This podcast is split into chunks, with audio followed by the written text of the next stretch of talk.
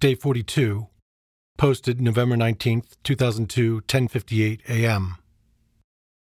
The manifestation of a womb. When Rod and I arrived at the studio today, we were greeted by a security guard.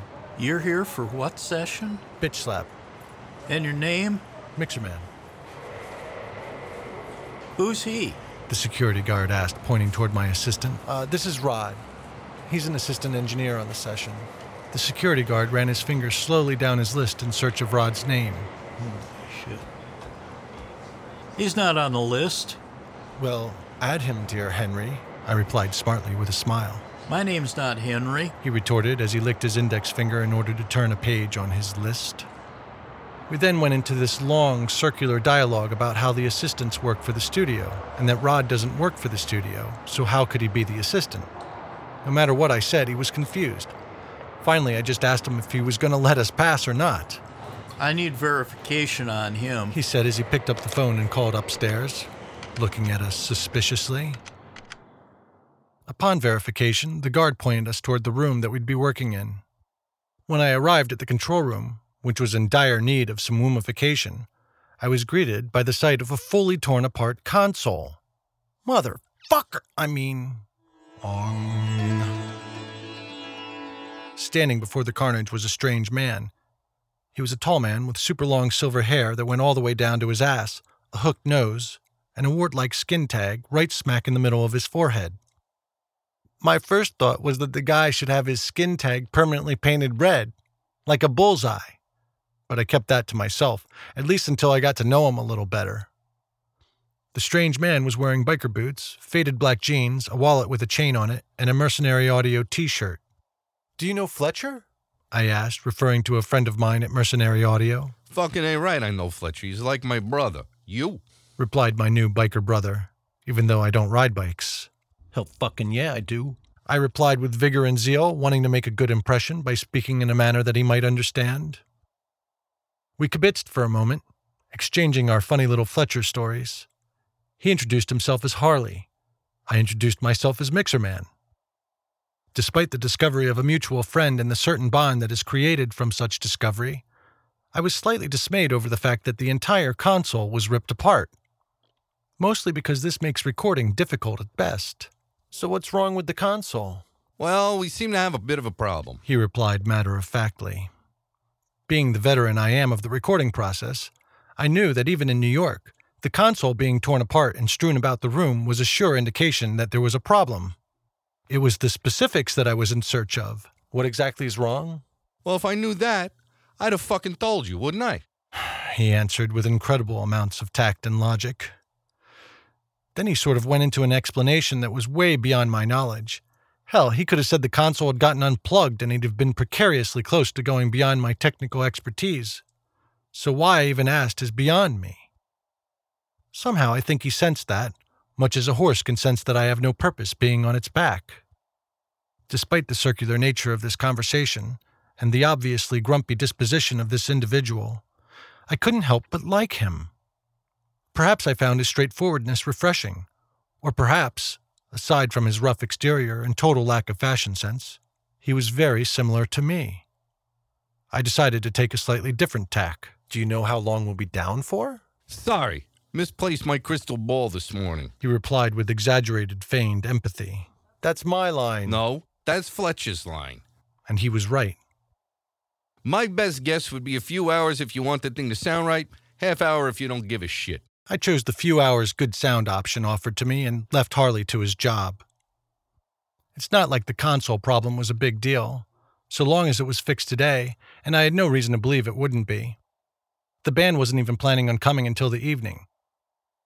Today was setup day, and I was only planning to set up the room and the microphones. I could still do that regardless of the condition of the console. The only problem I was having was finding the assistant who actually went with the room. I felt like the little bird in the P.D. Eastman story, Are You My Mother? as I walked around the complex asking, Are you my assistant? I'm not your assistant. I am not your assistant. I'm Slau. I am renting you my guitars. Are you my assistant? I am not your assistant. I'm not your assistant. I am the drum tech. I'm Brandon. You're my assistant. I'm Sir Arthur Conan Mixallot. I am the runner for your session. I'm not your mixing assistant. It took me 20 minutes before my assistant finally presented himself.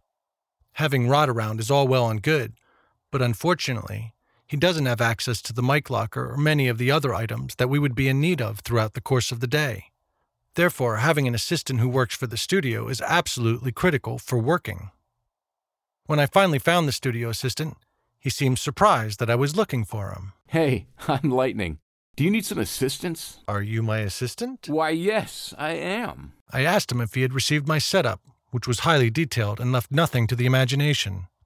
I had to scale drawings of the room, a precise orderly list of the instruments and their respective microphones, where I wanted those microphones to come up on the console, and the processing gear that was to be used for each chain, yet nothing had been set up.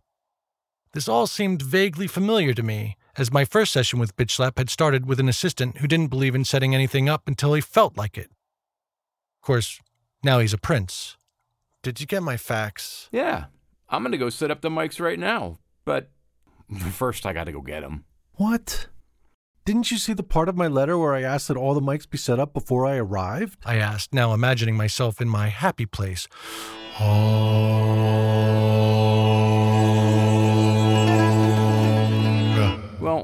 Yeah, but you can't work with the console apart, so I figured there really wasn't any urgency. Indeed. I certainly couldn't argue with that logic. So, having taken a lesson out of Willie's book, I delegated responsibility to my two assistants and exited stage left. My mission was far greater than the minutiae of directing traffic for microphones and instruments. That's what Rod was there for. Nay, my purpose today was to be the ambassador of vibe. After all, if I'm going to spend several weeks in a room, I want it to be a place that I can seek refuge in. At the moment, it was a wasteland, lacking color, energy, scent, and warmth. This room was nothing more than a common control room, one which needed to be transformed into a womb. I spent the rest of the day in search of tapestries, pillows, candles, candle plates, candlesticks, candelabras, lava lamps, incense, and various other trinkets that make the womb the womb. In total, I spent $800 on Vibe materials, which I will rebill back to the label. Ultimately, this will be paid by Bitch Slap with record sales. In the end, Willie didn't care much that the session was canceled. Apparently, he was hot on a couple of new songs that he was working on with the band. That gave Harley an opportunity to fix the console, and Lightning and Rod were able to set up the session. Franck, my feminine alter ego named after the character played by Martin Short in Father of the Bride, who has an eye for color and a flair for design, created the space that I would likely spend hundreds of hours in over the course of the next few weeks. The Womb 2. Mixerman.